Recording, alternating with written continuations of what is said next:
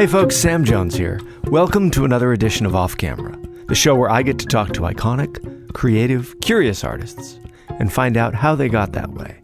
And in this episode, I sit down with rapper, actor, and author Rashid Lynn, better known as Common. Common is a man who is anything but, and he's been evolving as an artist since the start of his three decade and counting career as a freestyling and hustling young rapper from the south side of Chicago. These days, in addition to being a Grammy, Emmy, and Oscar winning artist, Common is an established actor known for his work on AMC's Hell on Wheels and films like American Gangster, Selma, and Just Wright, and an author who has published not only an autobiography, but also two children's books. Common describes himself as a conscious artist, someone who uses his platform to encourage social and political change. He believes it's the responsibility of an artist to say, I see what you're going through, and I'm going to stand up and use my voice, my talents, and my energy towards making our world better. In his song Black America Again, he uses the power of music to show us the problems that arise from systemic racism and what we can do to resolve them. Despite his success, he's not living a life disassociated from the um, common people. You might even spot him on the 405 freeway during rush hour, writing a new song in his car. Yes, he even looks at gridlock as creative opportunity. That mentality started young, when Common discovered his knack for improvisational raps, otherwise known as freestyling, and would never hesitate to grab the mic at a house party and throw down. Ultimately, Common is an artist who cherishes the opportunity to grow and evolve. So if he has it his way, he'll be freestyling into his 70s. Common joins off camera to discuss the responsibility of an artist, the socioeconomic underpinnings of hip hop braggadocio, and why he loves to feel nervous when he's starting a new project, and how being a mama's boy has worked out pretty well for him. So pull up a chair and listen in. I love this studio. Like it's cool, man. Hey, Common. It's got a vibe. Hey, hey, what's going on? How you doing? How are you? Good. Thanks for doing this. Uh, thank you for having me. I mean, you're busy. Well, look, when it's if you saying come, let's talk. I'm coming. I'm showing I, up, brother. I, I can't believe we got you here. I mean, you've got like two films coming out this year. You got a new record. yeah. Right? I'm excited. August Green. August Green is You've written books. You've you're one T away from an EGOT. yeah. I mean, you've got an Emmy, Grammys, an Oscar, and I'm assuming you're secretly working on a Broadway musical. Oh, well, you know, I gotta say, I definitely want to do Broadway. I would love to do Broadway, but I wanted to do Broadway before I won any award. You know, for me, it's about putting the best art forward, and whatever comes, any accolades that come after that, you, you know. Of course. You like, Yeah. yes, thank you. No, and I, I don't. I doubt that anyone who achieves that level of status, I don't think you can go into it looking for awards. That's Sam. You know, as an artist, that's exactly what it, it, you have to like. Lead, be led by your your intuition and your passion and your creative like drive and imagination, and you go in with that purity and like shoot. I've been making music for 25 years. Around the 23rd year was like one of the the most glorious times when, when, when the song Glory got an Oscar award. You know, these opportunities and these blessings of awards really give you just more access to to use your platform to do greater things. You know what I mean? Like that's that's- Right. Well, when I watched your performance on the on the Oscars uh, and the the whole recreation of the Edmund Pettus Bridge is on stage, it was a moment like no other in terms of the power it had on television. The, the speech that you gave, the performance of the song on the stage, and and I was so curious about that because this was 2015, and you know Obama's president, and this is happening. And and in the speech you talk about this bridge that was a symbol of discrimination and hatred is now a symbol of unity. And then 2 years later here we are again back to where you're writing songs that I mean like on Black America again and and on, on like Letter to the Free where where the whole message is you can't trust that at all. Yeah. And I guess it got me curious about art in terms of resistance. Like, do you think that in a way, the music you're making now, the idea of hip hop in general, is it almost more powerful when there's more resistance? Yeah, I think it becomes um, the music, like hip hop in particular, or music that it, that has resistance to it and protest to it and social consciousness to it. It becomes more valuable during during these times because people are in need. People are in search of hope. They're in search of answers, in search of inspiration. Um, like one of the, the the times that birthed like the social conscious hip hop was when Reagan was in office in the 80s. Right. And Public Enemy and these artists would talk about conscious things and, and talk about social, socially relevant things and it was needed because it was you had so much war, the war on drugs, and so much being targeted towards our communities, and so much. It was a lot of turmoil too when when Reagan was in office. So, you know, this music now, the art and the culture, just all of it, film, storytelling, all of it is so important right now because we as a people have been searching for for answers. We want like some positive leadership. And I think through the music, you get that too, through the art, and it does become more relevant during these times. It's great that you brought up the idea of, of Reagan as a, as a place where hip hop began because I remember I was in college when Reagan yeah. was there, and I was a political cartoonist, and there was an abundance of things to write about and things to be angry about, and and it, and those kind of moments in life they do spawn movements. But at the same time, it's got to be a little frustrating. Oh man, I mean, yeah, it, it, I, Sam, it's it's definitely like sometimes it, it, wears on you when you like, wait, we have to go back to, to address this again. We have to deal with this issue again. But I do believe somewhere in our hearts we knew that that racism still existed when Obama was in office, but it we kind of like were living in the, in the dream for a minute. The dream that, that actually Dr. King talked about, the dream that uh, of what many people who've, who've helped shape this country really wanted to see. And Obama like helped inspire that and, and move things forward and help us to see what the country has the potential to be, but it's still in the surface that disease of racism and sexism still existed. Like it's like having a good father in the home. You know, we you feel secure. You feel you know like everything is okay. Like life is good. But then um, once that father left the home and it's somebody else at the head of the house, the fear came and, and a lot of the, the, the hatred that did exist obviously surfaced. I'm not saying anything we all didn't see, but it is to say it's frustrating. It's, it's more like dang, man, we still dealing with this.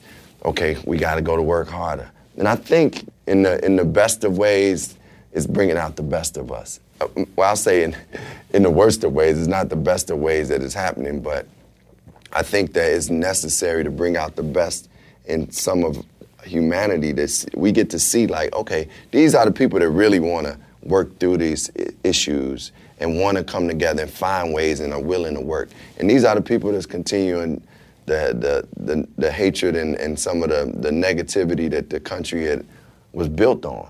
And if they want to keep that, then let them live in that world. Just let's figure out ways that we can create a better world for the people who want to do, who want better, and for those who don't, shouldn't have to suffer with those who are spewing out hate. So I'm not happy to write these songs. I'm, you know, meaning I'm grateful that I can be a voice and I want to use my purpose, you know, f- for the highest good, but I got to address it. And I feel like that's the duty of an artist. And it gives us really productive and healthy ways to express some of the, the, the hurt, the anger. Oh, yeah. You, you know what I'm saying. Like, as you said, it being, you, you were a cartoonist expressing what you needed to say at that time for the people. And, and one thing that I really appreciate about being an artist that does speak to the times is that the music becomes less about you or the art becomes less about, man, check me out. Like that's the thing about like stand up for something in, in glory and black America again and letter to the free. These songs are not written like, yo, I'm the dopest, check me out, this is what it is. That's that's cool. That's part that's part of the culture and hip hop and that's fun. But you see something going on, you like, man, it's bigger than me. Like I gotta write for the people who are not being heard. I gotta write to inspire the people who are dealing with these situations, including myself. We're dealing with all this this turmoil. I gotta write for that. So it's it's um Prince used to say is powerful in songs when you don't hear the word I. And I think um, when, with a lot of the art that we're seeing going on right now, it's a we mentality.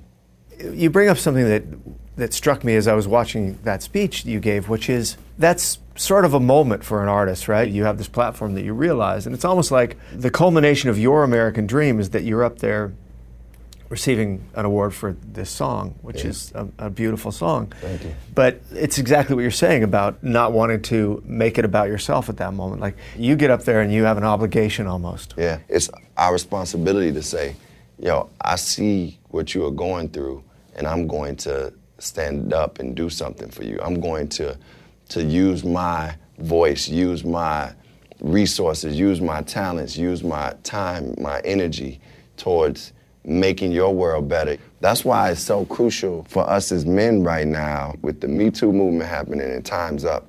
It's important that that women get the support of us as men and they hear from us as men, like to speak that are speaking up because we haven't experienced some of the same things they have, but they need to know that we're there to support them. And in their leadership, as they with this movement, you have full support of men who care. Basically, I'm saying in the struggle for black and brown justice, it can't just be black people fighting for it. You know, so the white man's responsibility is is the same that that falls on the black man. I mean, we might not have the same experience, but but our responsibility to each other and the humanity, especially being in this country, because this country was built by both of us. Absolutely. Us. So it's like, yeah, this, this thing's fall. It falls on all of us, and that's what I think. Um, that mentality is funny. You said Sam about when you start off. I started off writing just about me. I wanted nothing. I didn't feel bad about it. I'm writing like you know, as a, as a teenager, I'm writing like how dope I am. I want all these artists to know I'm dope and blah, blah, blah. Then eventually, I realized my music, because I wrote a song about abortion, I'm realizing people coming up to me telling me, man, your song made me decide to have my child, and your song made me decide to get married and have my child. And I was like, wow, this music really I was just telling my story. So then I started to see, wow, I can really affect people's lives. See, I come from the south side of Chicago. I see the poverty. I see the, the struggle that human beings go through. You're like, I got to speak up for this. I got to say something. And that's when it becomes that, that thing where we just talked about, the we, and you understand the we in all of it. And, and, and another thing is like, we don't have to think, uh, we don't have to always agree on everything to come to a, a point of understanding or a point of being able to support each other. You know, it's like I, I don't agree with everything you know my mother th- thinks, and I love my mother more than you know it's God and my mother. You know, but I don't agree with everything she thinks. But we come to a point of understanding and, and just move forward. And we might not always agree on that. Just we still got to move forward. Um, so I think, I mean, I know we haven't had that interaction as as as um, black and white in many parts of our country to feel as close, but we gotta work. It takes work, man. That's one thing I did learn a lot about when I when I worked um, on Selma. I just saw the work that it takes for for people to make change. Like it's it's a daily thing. Like the way we work on ourselves, but the way we work to change communities and change policies. They put they worked every day. Right. Well, what I hear you saying is that you can have that realization, but then it, takes a while to also harness that power. Yeah. I, I, put you in a category of songwriters that you did come to this realization early on that there's a larger world out there for somebody who can look past their own experiences, yeah. or or that they can see how being specific about their own experiences can have an effect on people, yeah. and then being aware of that effect, right? And I think you talk about the Reagan era of hip hop. I connected with that much more than than the next era, which was all about bragging, basically. Right, like, right, right. And I look at a song like Black America again, and I go, well, here's a guy that's not only writing about his experience and his understanding of his culture, but who's also offering a solution. Yeah. Can I read a few lyrics? yeah, you? yeah, for sure. Okay, and I, I just grabbed a little part from it where you say, "Who stole the soul from black folk? Same man that stole the land from Chief Black Smoke and made the whip crackle on our backs slow and made us go through the back door." and raffle black bodies on the slave blocks. Now we slave to the blocks, and on them we spray shots, leaving our own to lay in a box. Black mother's stomach stay in a knot. We kill each other, it's part of the plot. to me, it's one of the most depressing and true lyrics about our history as Americans. And it reminds me of this cycle of having hope and then having, having to realize you have to go through that again. But then, one minute later in the song, you offer a solution in the form of a James Brown soundbite in which he says, You know, one way of solving a lot of the problems that we got is letting a person feel that they're important. And a man can't get himself together until he knows who he is and be proud of what and who he is and where he come from. Yeah. I think like anything anywhere in songwriting now from where I've grown to, I like to give a journey. Like I like to take you like I, I talked about the history of you know slavery in that piece so we can understand where some of the the ills of that we're dealing with in the black community comes from. And so other people can see too like yo this is yo you broke families up. You took people away from mothers from children fathers from wives um, and their children and, and and actually you know dehumanized and told people that they weren't human beings. So and this was hundreds of years of of that process. And now, you know, we have to deal with it. We carry that weight and we're looking at each other in certain areas when poverty is around and, and you know, is, is drugs in the environment. And we're seeing why we, it, we're destroying each other. Well, the bigger problem is systemic, but, you know, and it has root, it has been rooted in slavery, and that is the cause of it. So I write about that to give you the origin, the evolution, and the issue where we are now. But then I also look, always look for solutions. It's always got to be. It's always light at the end of the tunnel. Is is no point in life that I don't feel there's light at the end of the end of the tunnel. I may be going through it, and you may see me de- depressed and, and, crying about it and feeling all down. But at some point, a, a light gonna come on, and I'm gonna wake up and see it's light at the end of the tunnel. So that knowledge of self um, love for self, knowing your community really gives you a grounding and, and a, um, a, base and a foundation to work from as a human being to, to have some type of self esteem and self love and self pride. Even if I haven't figured out all the solution, I still want to offer something because if I'm just telling you the problem, then how am I helping you? You know right. what I'm saying? Like, I strive to do that with the music. Did you realize at one point in your life that the more autobiographical you could be, the more specific you could be about your own experience, the more your art would become what it was supposed to be? I, I, yeah, I think, yeah, the more I told my truth, I felt like the better chance it had to be recognized by, by the multitudes, by bigger audiences. But it's funny because it's like kind of uh, a paradox in that where you are you telling your specific truth because that's your truth. And you're not telling it because I'm like, yo, I think I want to reach this person over in Amsterdam or this person in Colorado. You don't know if it will or, or don't. You just like, this is the, this is my truth and I got to tell it. But one thing I had to say, Sam, about what we were talking about with with those that era where where cats were rhyming a lot, a lot about just money and and just you know stuff you probably didn't relate to. Um, some of that stuff I didn't relate to either because that just what wasn't where my mentality was. Right. Even though I enjoyed some of the music sometimes, but the more and more I understood, I was like, okay, we got young poor black kids just they get a chance to do something, and they think right now that the only like the thing that's most valuable is having those like coming out of poverty and having something money. So that was like the mentality, and I stopped looking at it down upon it, even if I didn't enjoy it. Like, let's take Jay Z, for example. Look at Jay Z. Jay Z came from all the stuff he rapped about till now, when you come to his latest album, it's his most personal, personal album, most introspective. When do you hear about a dude that goes from talking about all the dope he sold and how rich he is to talking about I go to a therapist. And therapy has been the best thing. I saw him in an interview say the hardest thing he, um, d- not dealing on the streets or, or dealing with, you know, like shooting at people or sh- people shooting at him. He said the hardest thing he had to do was therapy, dealing with himself. So my point is, people take it take time for people sometimes when they coming from environments where, man, shit is crazy, shit is crazy, yeah. and then you don't see anything, so you think a car is the is your hope, or just having some money. That's that's your where your pride is, and then you realize, like man, you know, I of course I want abundance, but it's so many other things to life. But it just takes time because it's like you got people coming from like the the grittiest, the, the grimiest and, and grittiest parts of life.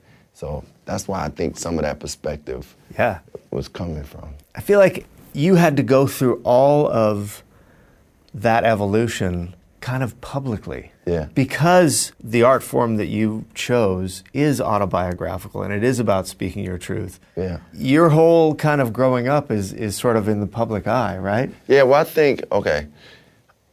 I grew up, f- fortunately, um, around friends who really allowed me to be myself. And it was like, whether you sat there and just, you know, whether you're farting around them, doing whatever, you just got to be yourself. Meaning, whether you're scared of something, whether you think you're tough, that helped me in my confidence in going as an artist to just be able to tell my story and be open and um, also be be vulnerable too. Because even when my friends joked on me, they still showed that they cared. And um, I think I was a leader in certain ways in just being able to just be a vulnerable man um, and and be an open man, an open-hearted man, and like and show my compassion towards those things. That don't, doesn't mean I was like still wasn't doing stuff that you know like hanging out, kicking it, getting, getting into trouble, and and that doesn't mean Right. I was perfect either. But but the point is, with being around that environment helped me to go out in the world and be able to tell my story and not be really fearful about growing up in front of people. In fact, I didn't know any better at the beginning. I'm just like, yo, I'm gonna show my ass wherever I. I'm gonna show like whatever it is, the flaws. I think we have to be patient with ourselves enough to know that we develop like that and also l- allow other people to grow. People change, you know, so Do you think you're unique in that ability to sort of accept yourself and, and, and not be such a self critic or to feel emotion and to express emotion? I mean, I think some of the best artists are able to express those emotions. But I do think it's a unique quality that that you kind of really want to encourage in in, hum, in humanity in human beings to be able to be like, man, just be who you are. Right. Accept yourself first and foremost. And I think that's something that I really, you know, do my best to tell my daughter or any younger person, like, look, man, just you gotta just be you. And if people and you gotta accept people for where they are at that time. And I think finding those unique qualities is what where you get the where you find the geniuses, where you find the, the most talented people who shine like they're supposed to because they have that unique quality.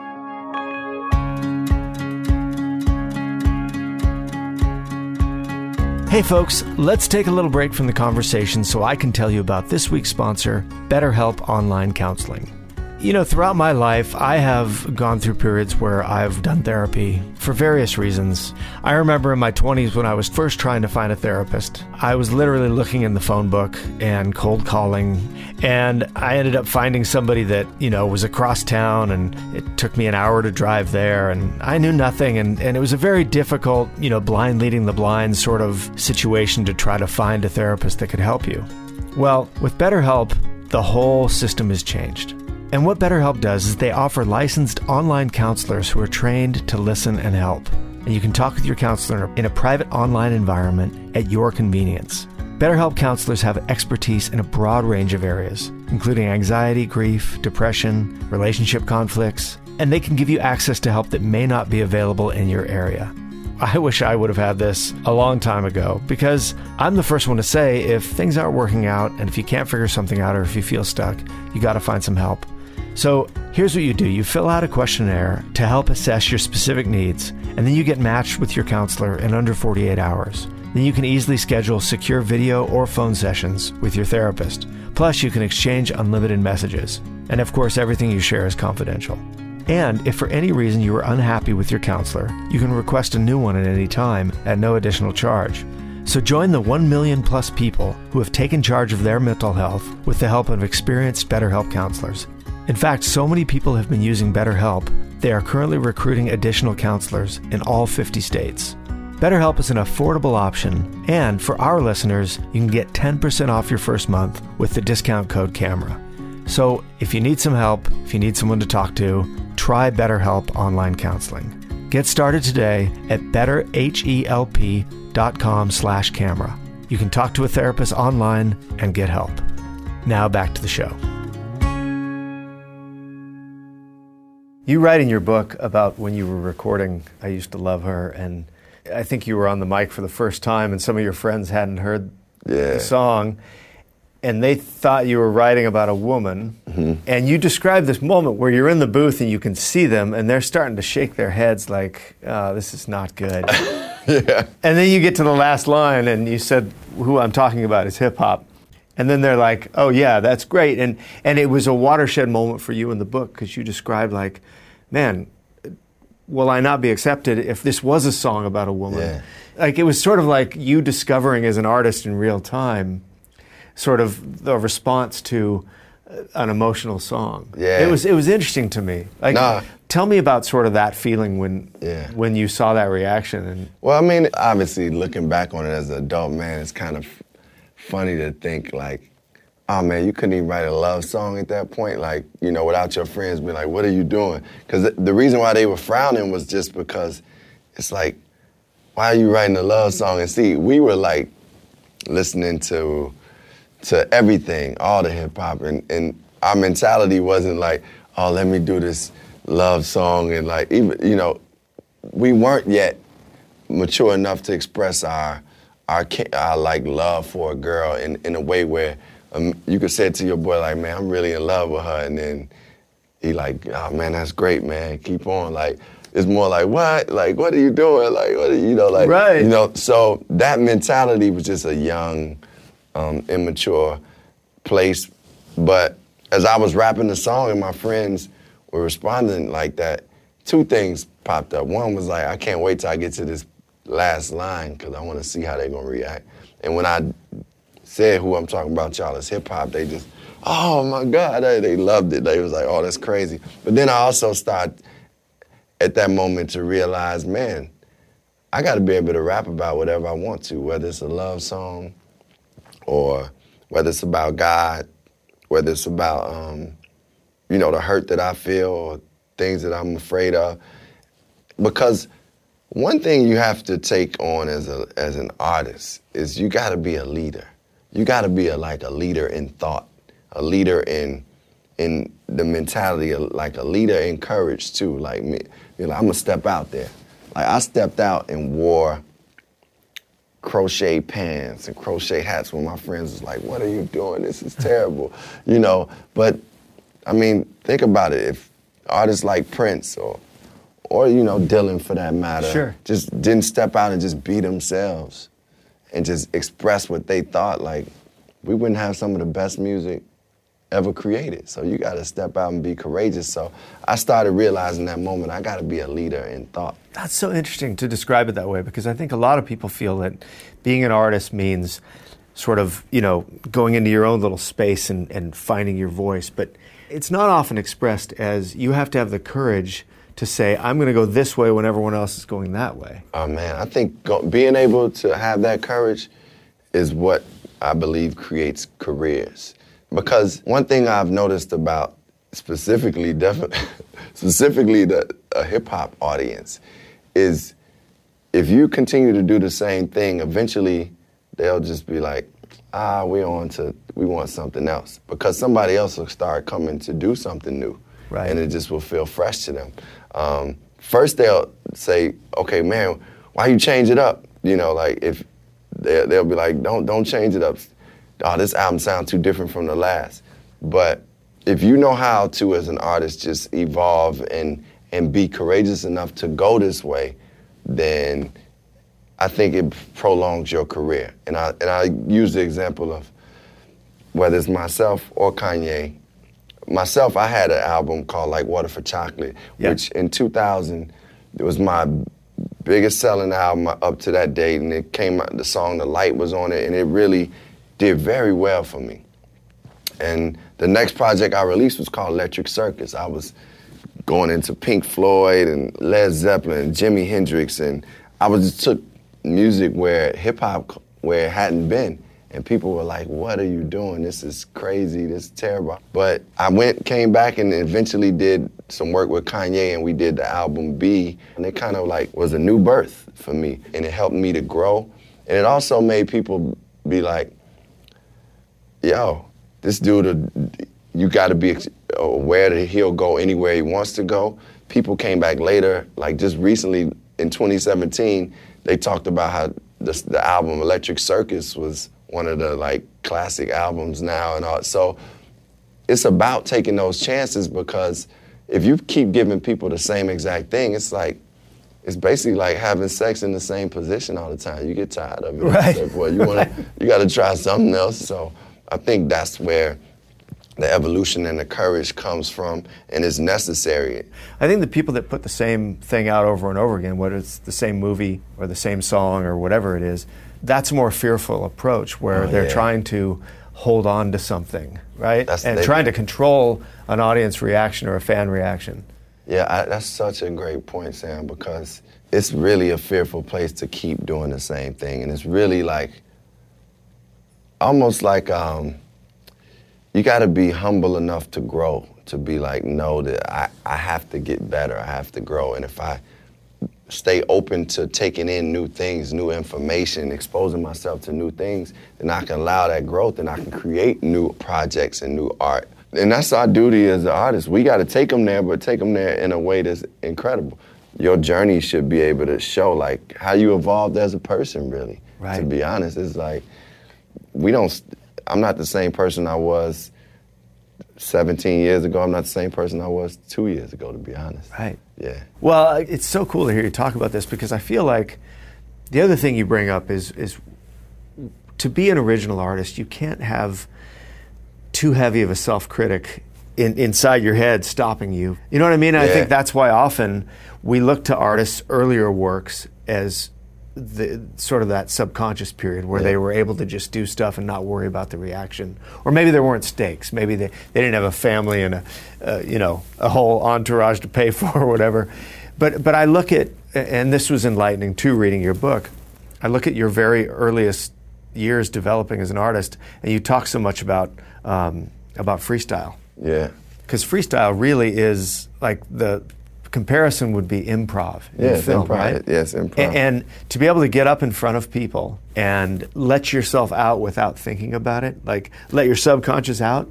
I mean, do you think that that is the best training for someone who's originally go on to be an original artist and who's going to take chances and I really feel it's like one of the purest and most divine ways to express yourself as an artist because you don't have time to think. You're just allowing the process to flow as it flows, and you're not being self-conscious about it. Really, you got like when you're really in that space of of freestyle, that space of improv. You and it's so like connected with the people that you're there with. It's present. it's an It- it- experience it- it- that only happens that one only time in that, that one time way. in that in that way. And you know, being present is one of the biggest gifts we have. Like so, like to be able to freestyle is like you really acknowledging the presence of those that you are listening and yourself. You just saying, I'm here and I'm aware of you, I'm aware, I'm aware, and I'm just gonna utilize these things. And I think it does give you a freedom and it keeps that inner child, like to be that great artist throughout time, you gotta always keep that child alive in you. And that's for the joy of it, not for like the results of it or whether No. you're going to be liked or not. yeah, no, it's, it's the joy. It's the joy, and it's recognizing the gift and just being unafraid um, to, to express. It's, the job of an artist is not to judge or to critique the work they do. It's to allow the divine expression to come through them. Like when you create something, it's not for you to look at it and say, "Oh, this is good or bad." It's just for you to allow it to, to just flow through you. And if you think about that from a freestyle or any perspective of just creating, if we can create without like really being critical of it and just allowing it to come through, you will get some of your best work out. That's just simple as that. I write my songs riding around in my truck. I don't write the words down. I just say it out loud, say stuff out loud, and then whatever. Do you record it as you go? Or Nah, do you just say it? I just say it. Look, Sam, it started. My same friend who was in the studio with me when I did I Used to Love Her, I was with him and he was going to visit one of his friends.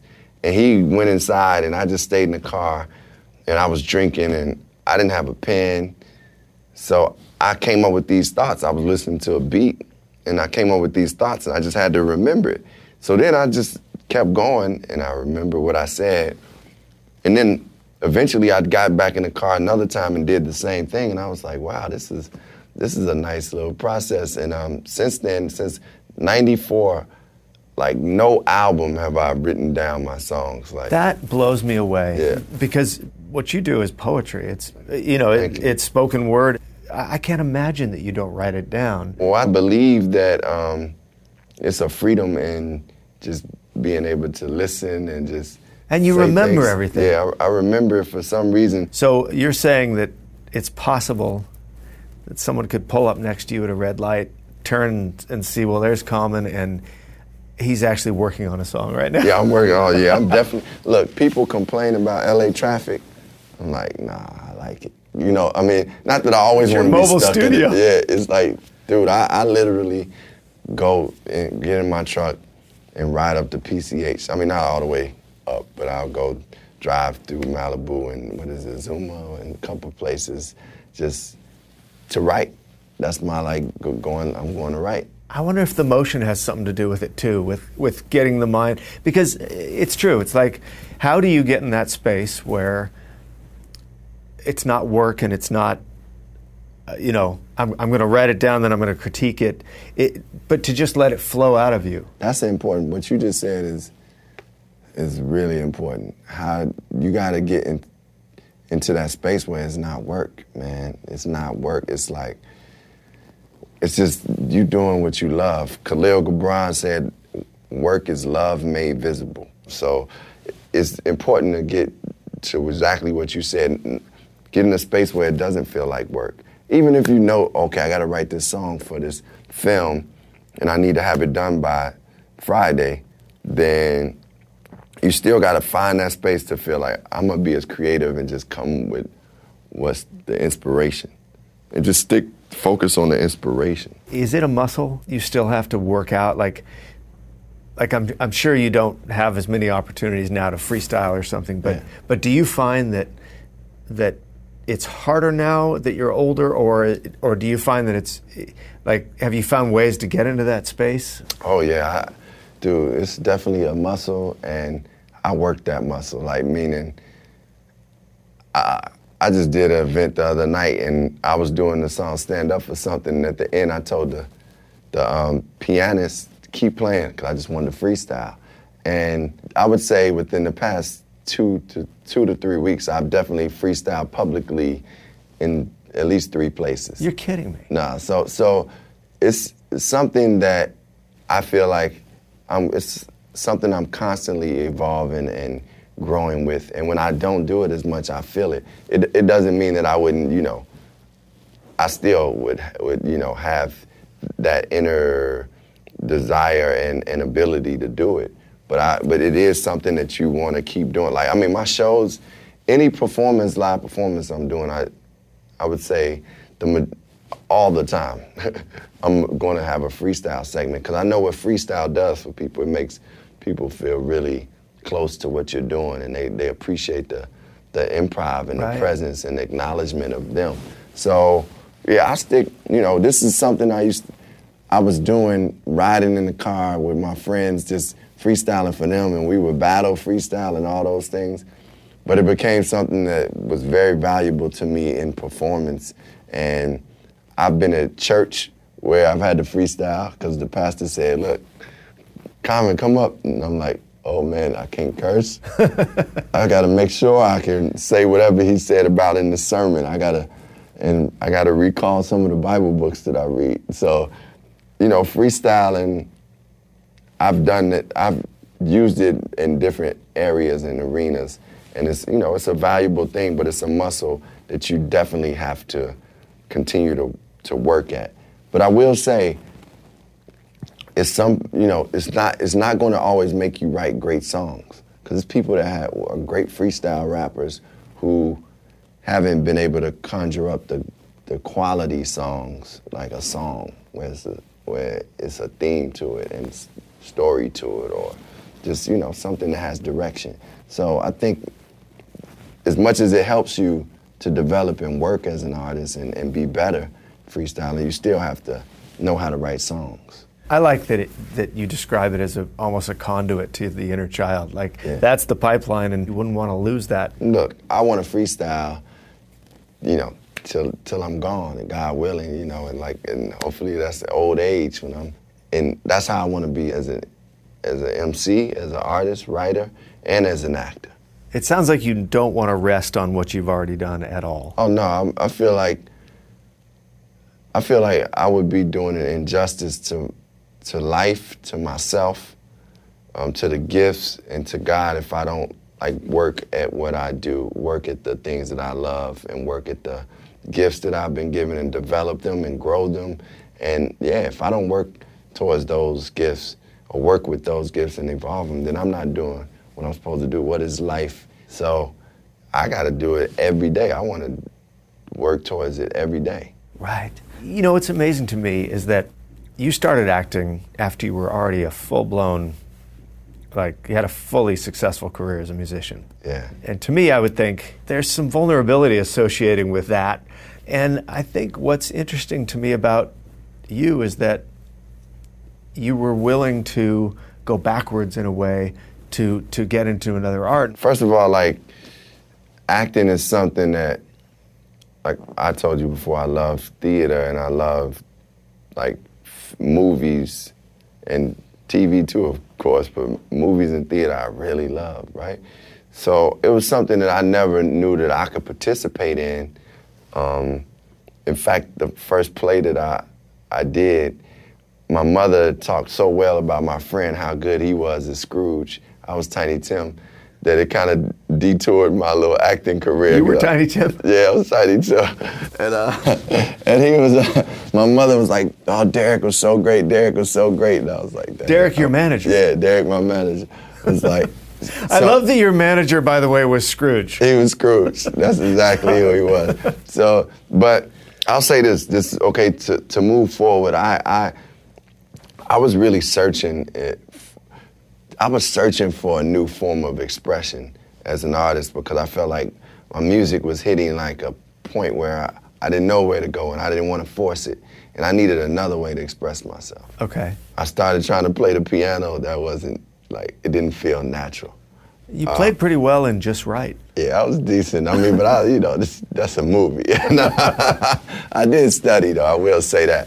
Um, but, but the first acting class I went to, it, it just hit my spirit. It hit my soul. I was like, this is it. How come I'm not.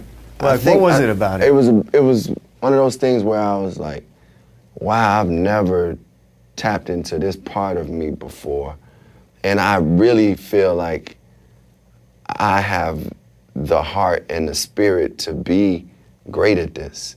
Like, I, I feel something inside me says that I can be great at it. You know, you get that feeling where you're like, man, I really love this. Like, the first points of class and what I was expressing, I was like, I never had this feeling before.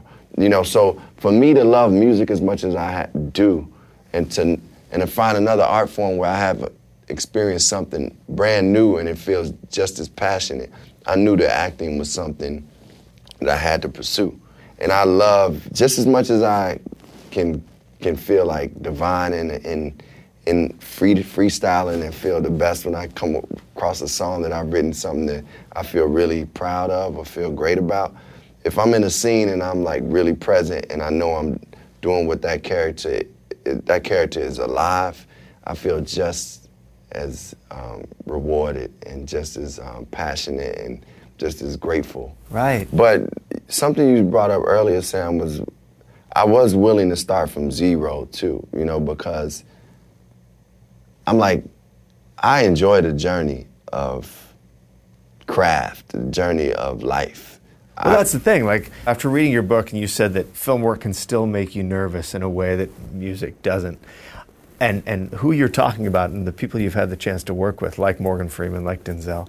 I, guess if I put myself in your shoes, it would be hard to separate the work from the person sitting across. But I would Yeah. wonder if you can even accept that you should be in the same room with these people. Do you know what I mean? Yeah, I mean, look, when, when I get in a, when I'm like booked in a movie that's starring Angelina Jolie and Morgan Freeman and James McAvoy, or Denzel Washington, Ruby Dee, God bless her soul, and Russell Crowe, I'm calling everybody that I love, like, yo, I'm in a movie with Denzel. Like, this is incredible. Like, you know, and I feel that.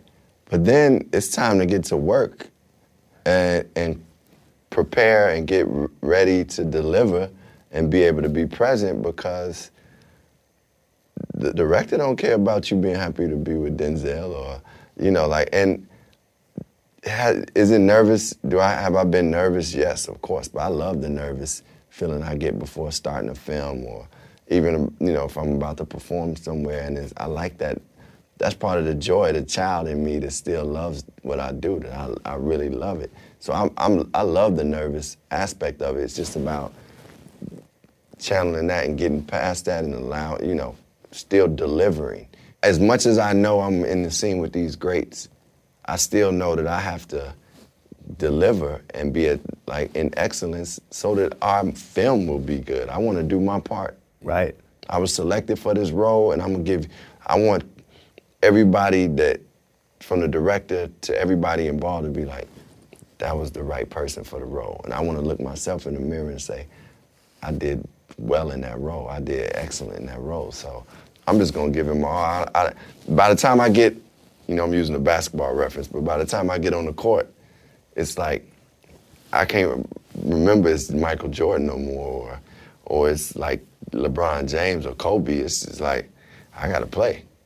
You know? Right. Yeah. and that's a great analogy because you're playing with the LeBrons and the Yeah. Kobe's of Yeah. the acting world. Yeah. Absolutely. Yeah. And I think acting is one of those weird things where you can overwork it and not be as good as you could be because you're too tight or you're trying too hard. Like, how do you be prepared, but then how do you also be open? And like you said earlier about music, be present enough to let that natural thing flow through because I think you know the only way to get there is if you go through a thing where you realize there's a science to this but there's also Oh, yeah. a letting go. Yeah, well, oh, yes, I had to get to that point. I, I'm glad you brought that up. And that was one of the most important lessons was for me was like, okay, your preparation and what you bring, all the research you've done, the work you've done, now you just have to let that be alive and trusting. is really trusting in what you what your work and trusting in yourself.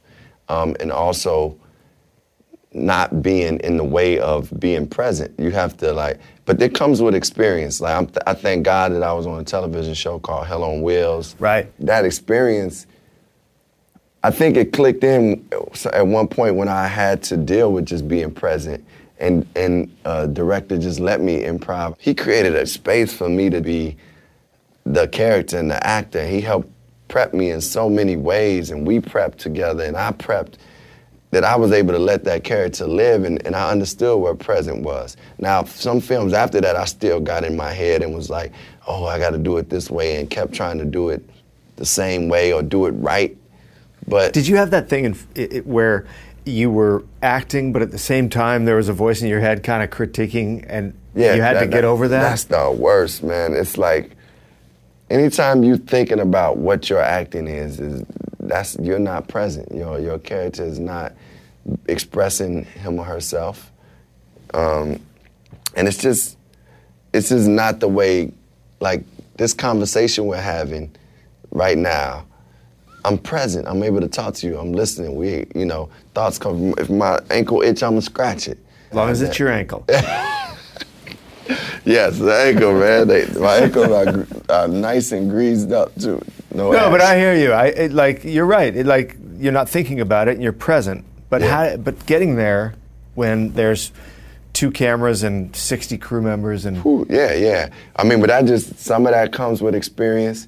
Some of that definitely I have to be grateful that I've been a performer because I'm not like really nervous about the person watching me or somebody watching me do something that right. feels embarrassing for some people. In fact, I think acting gave me a freedom that I didn't even have as a as a musician yet. How so? Because if you're asked as an actor to to like cry, you you need you gotta cry. Or if you're asked as an actor to dig in your nose, you gotta do it. Like and, and you're not like self-conscious. This is the character doing it, so you're not thinking about like, man, how are people gonna look at me? Or how is this going you know, and you have to be just naked out there, figuratively and, and literally. You can't worry about how you how you look. And that's freedom when you're not thinking about like, how do I look in this thing? How do I, you know, am I doing this right? You just got to be in it and, and be open and, and, Yeah. and show all your any all whatever it is. The That, that's the- so the- interesting to hear you say that too, because when you look at hip hop, uh, you know everything you write, everything you record is scrutinized. and Yeah. You're going to hear about it. Yeah. And then uh, you're talking about going and being an actor and finding freedom. I Yeah. mean, it it makes sense. I mean, it's also was a certain expression that I hadn't said in hip hop that that I hadn't even discovered about myself. You know, because one thing is I've been blessed with incredible teacher Greta Seacat as an acting coach, and I've started to learn about myself, like that things that I didn't know about myself. You understand what I'm saying? So it's it, and that being said, is it creates a freedom in you, like, oh yeah, wow, that is part of me, and it's okay that I'm that I had these issues and I had to deal with this issue, or it's okay for me to cry about this, or it's okay for me to express that I was fearful about this situation, or that I knew I was a mama's boy at this. You know, it's it's all right. You know, and to be able to embrace those things is a freedom. And, and then to express them through characters or do things through characters that, that, that have those issues is, is freedom. God, you know, I so relate to that because I think to be a true artist, you have to be able to be accepting of all parts of you. And Yes. and I think that was one of the things I took away from your book. Your book is incredibly autobiographical. Yeah. And I wanted to close on something that sort of wraps all that up, which is there's a story in your book about a bike. Mm-hmm. I remember this because I, I once got a bike for Christmas and and I almost didn't want to ride it. It looked so clean and perfect. Yeah, I know. I had a Schwinn bike, and my mother worked hard to get me that Schwinn bike, and that it was a Schwinn Stingray. And I rode with like my play cousin and friends up to to the store, and um, one of the guys from the neighborhood, he's like, "I want that bike," and I was willing to give him the bike at that point. Like I was didn't want to fight for it, and that. And to this day, I mean, they they they was real dudes, and it was gonna be a real tough fight. But um, I was willing to give up the bike at that time, and it was kind of like I felt really like passive and just scared, and it almost like s- still resonates with me now because it, it makes me remember like some things you just got to fight for, man, in life. Yeah, I, I mean, you said in the book that that that was a source of secret shame for you. That internally you defined yourself as weak based on this incident that you were going to let you were going to give up your bike, and and and and you said that it was almost like until you wrote the book, you sort of had denied a lot of your past. Yeah. I had to learn to find that strength in me again, like to be like, okay, I'm not weak. I, you know, look, I'm a person of love, but I, you know, I got to stand up for myself. Yeah, that was one of the biggest lessons. You got to stand up for yourself. what you're talking about with acting as well is like this idea that I can look at myself without a filter and without shame and and accept all those parts of myself and, Yeah. and let the world see them and that's freedom because if you don't have to hide those things then that that's truly the you know living a life that's free That's right? free. That's living a life that's free. And, um, you know, it's important that, that you find those parts of yourself because sometimes you don't find them. I thank God that I was writing the book. I thank God that I am an actor because I wouldn't have had the, the opportunity to find those parts of myself that I have overlooked or things that that have been like darker places in me and issues that I didn't even know I had. You know, and obviously for average for anybody who is going through different things, so, you know, you find that expression in different ways. Some people therapy has, has works. The acting helped me to to look at those parts of me. Well, I'll tell you that I think that you know, as autobiographical as, as your music is, the book must have been a whole nother level of having to look at yourself and and put it out there. I mean, yeah. that must have been that must have been a hard thing to do, especially the way, you know, some of the things you shared. There's a there's a you know, your mom has a big presence in this book. You let her sort of take the book, read it, and write her own passages. Yeah, because my mother is is the most important person for my life in my life. Um, she obviously has given me and taught me so many things. Um, has loved me as a mother would, but just as like um, a guide and somebody who, you know, you know, okay, God gives you these parents, and some people, you know, believe that you choose your parents, but whatever. She, my mother and I was supposed to be on this planet together because without her, I wouldn't have developed into and wouldn't be developing into the human being I am. And to have my mother be a part of the book, I think, you know, it, I really loved the response I got because so many mothers came up to me and was like, oh, wow, I guess I'm doing the right thing with my son. Or, or your mother right. helped, helped, me figure out ways that I could work with things with my son. And I'm not all, always messing up with my child or my children. So, you know, I'm glad, you know, my mother's a teacher and she's taught me a lot and has been like my, my best partner in, in this on this planet. So I hold her up high and am grateful to, you know, to have her. Yeah. Well, listen, your mom did something right. Well, thank you. It seems like you want to keep putting yourself in vulnerable positions and uh, uh keep accepting the responsibility of, of what you've taken on and what, what your work has, you know, the audience it's given you. And, and it, following your career is fascinating. So I, I, wish we could talk more. I would Thank like you. it's, Thank you, it's a fascinating conversation. I appreciate you a lot, man. I'm yeah, thanks for be doing here with you. Yeah, thank you.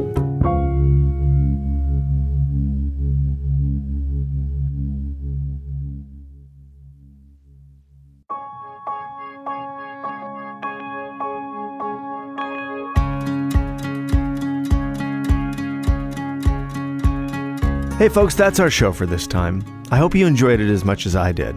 I have to say, I also enjoyed digging deep into Common's back catalog.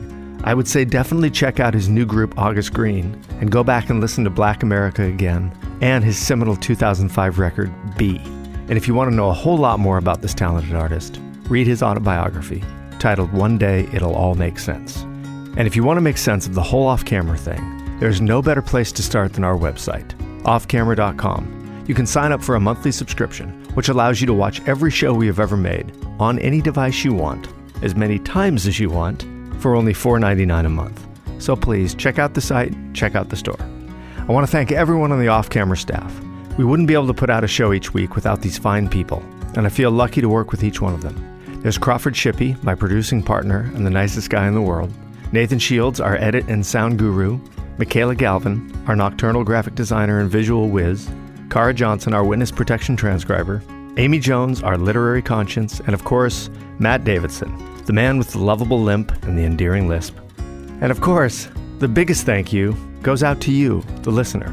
Oftentimes I've wondered the strange places this podcast gets listened to. And I admit to a bit of romantic embellishment in imagining off camera being played through headphones on a train in the Swiss Alps, or during a mountain bike ride in the Colorado Rockies, or late at night in the French Quarter of New Orleans. But wherever you hear the show, thank you for tuning in and for hopefully telling your friends all about us. Without you, we wouldn't be here, and I sincerely appreciate you giving us your time. If you want to reach out directly and tell me how, where, or why you listen, I am sam at offcamera.com. If you want to tell the rest of the world what's on your mind in regards to our show, we are Off Camera Show on Facebook, Twitter, and Instagram, and I can be found as Sam Jones on Twitter and Sam Jones Pictures on Instagram. See you next time, off camera.